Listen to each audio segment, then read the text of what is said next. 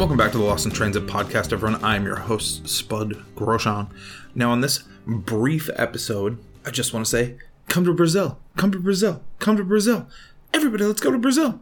This week, Brazil announces visa free travel starting June 17th for citizens with valid passports from the United States of America, Canada, Australia, and Japan. You know what that means? We all get to go to Brazil.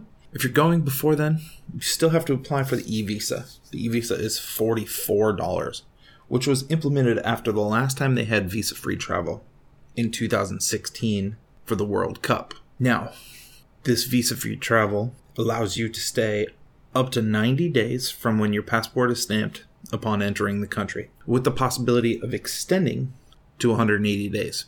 Come to Brazil! Come to Brazil! Come to Brazil! This is one of the most important achievements of the Brazilian tourism industry in the last 15 years, and we are confident that it will be extremely beneficial to the country, said Marcelo Alvaro Antonio, Minister of Tourism, in the press conference explaining this wonderful news.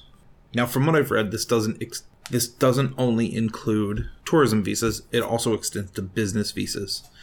I could be wrong, and that article could be wrong, but if that's the case, come to Brazil, come to Brazil, come to Brazil. Excellent news for those people who have had trouble in the past getting a Brazilian visa. Anyways, sorry for such a short episode. Thank you for listening. Remember to follow the social medias Lost in Transit Podcast, Lost in Transit PC.